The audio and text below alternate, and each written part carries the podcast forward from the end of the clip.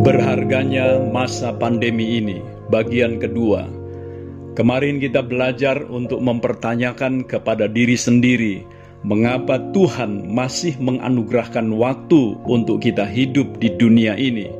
Kita tahu hidup manusia di dunia ini seperti uap, yang sebentar kelihatan, lalu tidak ada lagi. Ada yang berpendapat bahwa hidup yang sebenarnya bukanlah di dunia yang sekarang ini, melainkan nanti di dalam kekekalan.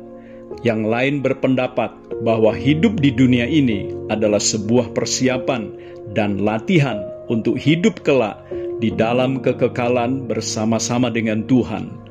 Saudaraku, apa arti hidupmu? Waktu-waktumu yang sisa di dunia ini, renungkanlah sungguh-sungguh supaya kita dapat mempergunakan waktu itu untuk melakukan kehendaknya. Waktu-waktu di masa pandemi ini adalah kesempatan terbaik untuk menemukan sendiri makna waktu bagi kita sebagai orang percaya.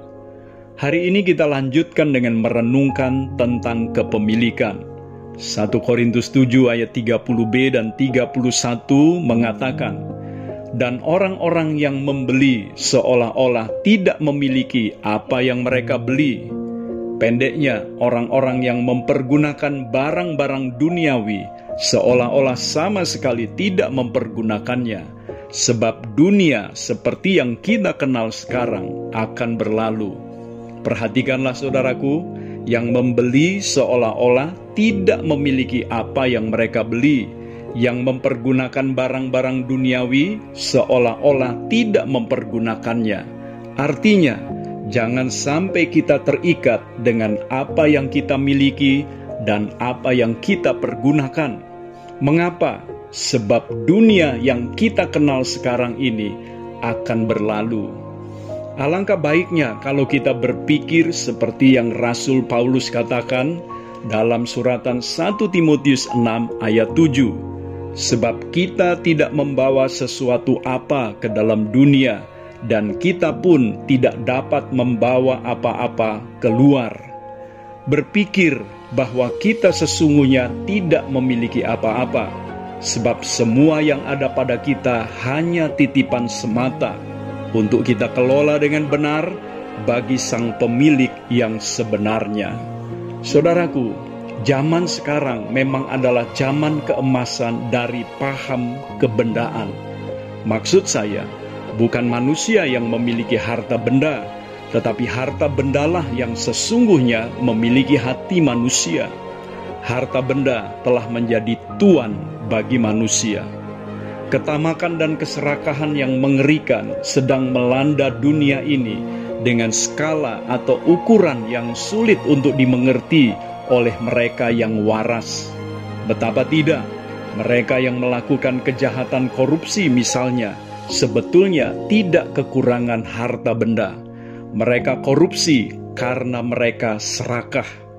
Keserakahan memang adalah tanda dari kemiskinan dan kemelaratan yang sesungguhnya dari hati manusia. Inilah yang harus kita renungkan. Cobalah bertanya kepada diri sendiri, puaskah kita dengan semua berkat yang Tuhan telah anugerahkan saat ini?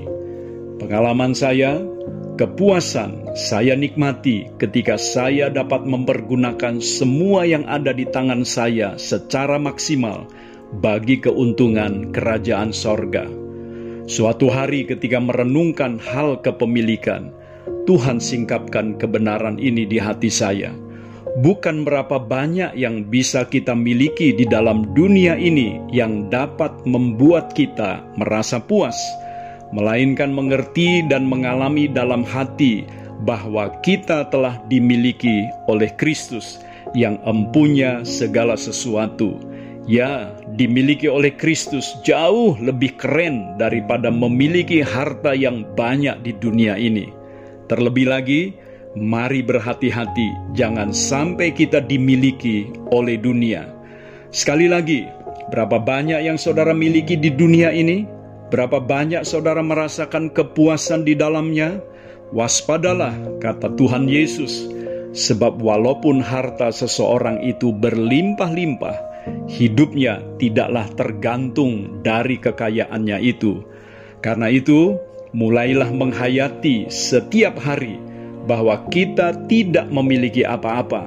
Sebaliknya, bersyukurlah setiap hari bahwa kita telah menjadi milik Kristus. Menjadi miliknya bukan dengan cuma-cuma, tetapi melalui penebusan oleh darahnya sendiri yang teramat mahal. Itu menunjukkan bahwa saya dan saudara sangat spesial di hadapannya. Haleluya. Saya Theo Barahama, mari hadirkan sorga di rumah kita untuk memberkati dunia.